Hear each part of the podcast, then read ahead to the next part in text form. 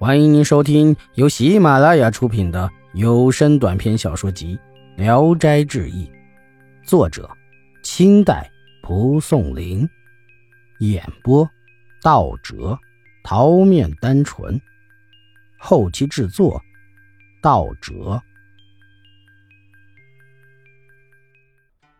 大臣回到家，如实对母亲说了，母亲也不怎么相信。臧姑一听说这事儿。先早已领着好几个人前去挖银窖了，可挖下去四五尺深，只见到些砖瓦石块，并无所谓的藏银，便失望的回去了。大臣听说臧姑已去挖银窖，就告诉母亲和妻子不要去看。后来知道他没挖到，沈氏便偷偷的到那里去看，只见一些砖瓦石块掺杂在土里，也就回来了。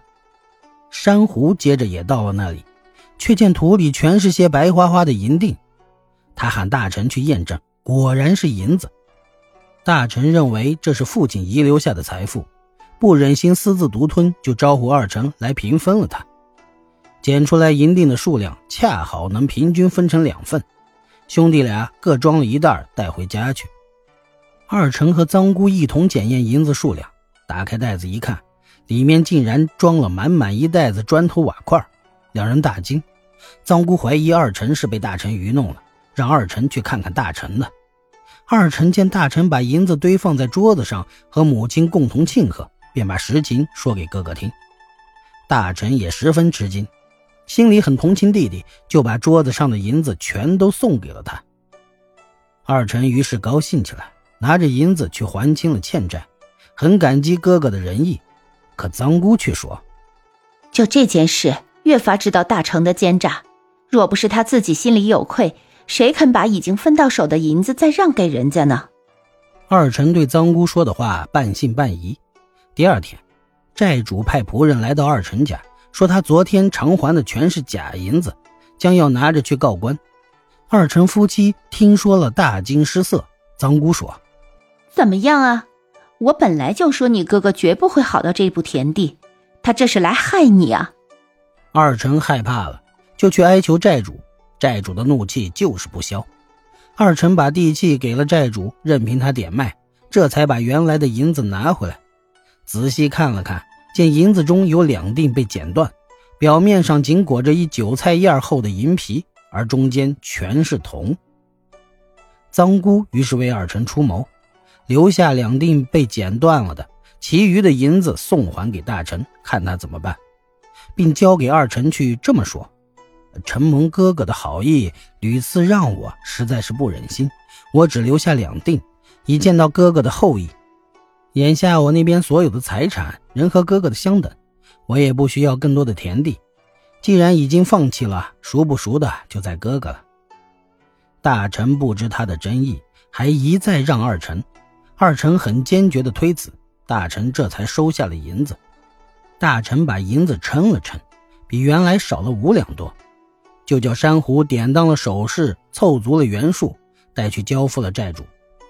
债主怀疑还像是先前那些假银子，可是用剪刀把银子剪断，验证了一下，全是足色的纹银，没有一点差错，就收下了银子，把地契还给了大臣。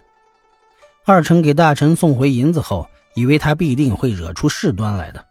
可随后听说地契已经赎回来了，大为惊奇。臧姑怀疑是当初挖掘时大臣先藏起了真银子，就气急败坏的到了哥哥家里，声色俱厉的数落够骂。大臣这才明白二臣送还银子的缘故。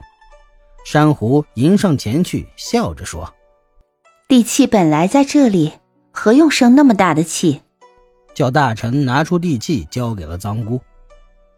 二臣有天夜里梦见父亲谴责他说：“你不孝顺母亲，不尊敬兄长，死期已近在眼前，寸土都不是自己的，你还赖着占用，将作何用啊？”他醒来把梦告诉了臧姑，想把地还给哥哥，臧姑反而讥笑他愚蠢。这时二臣已经有了两个男孩，大的七岁，小的三岁。不久，大儿子生水痘死了。臧姑这才害怕了，叫二臣把地契退给哥哥。可二臣去了，再三说大臣就是不收。没过几天，小儿子又死了，臧姑愈加害怕，便自己把地契送去放到了嫂子的屋里。春季就要过去了，归还的地里还都荒着没根，大臣不得已只好自己去耕种。臧姑从此改变了以前的恶行，早晚都去给婆母请安，犹如孝子，对嫂子也极为尊敬。不到半年，婆母因病去世了，臧姑极度悲哀的大哭，竟到了食水不进的程度。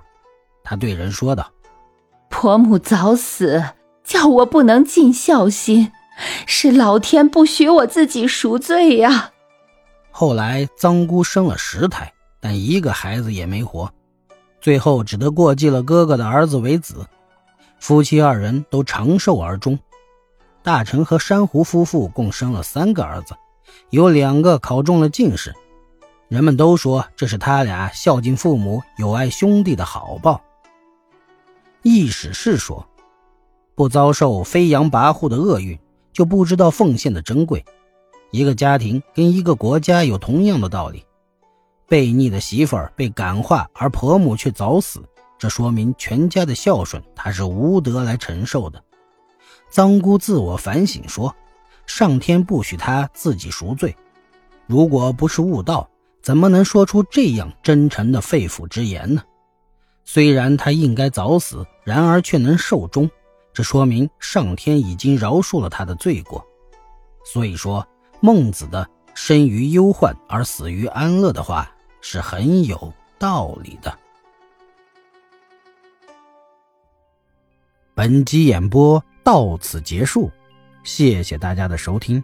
喜欢请点赞、评论、订阅一下。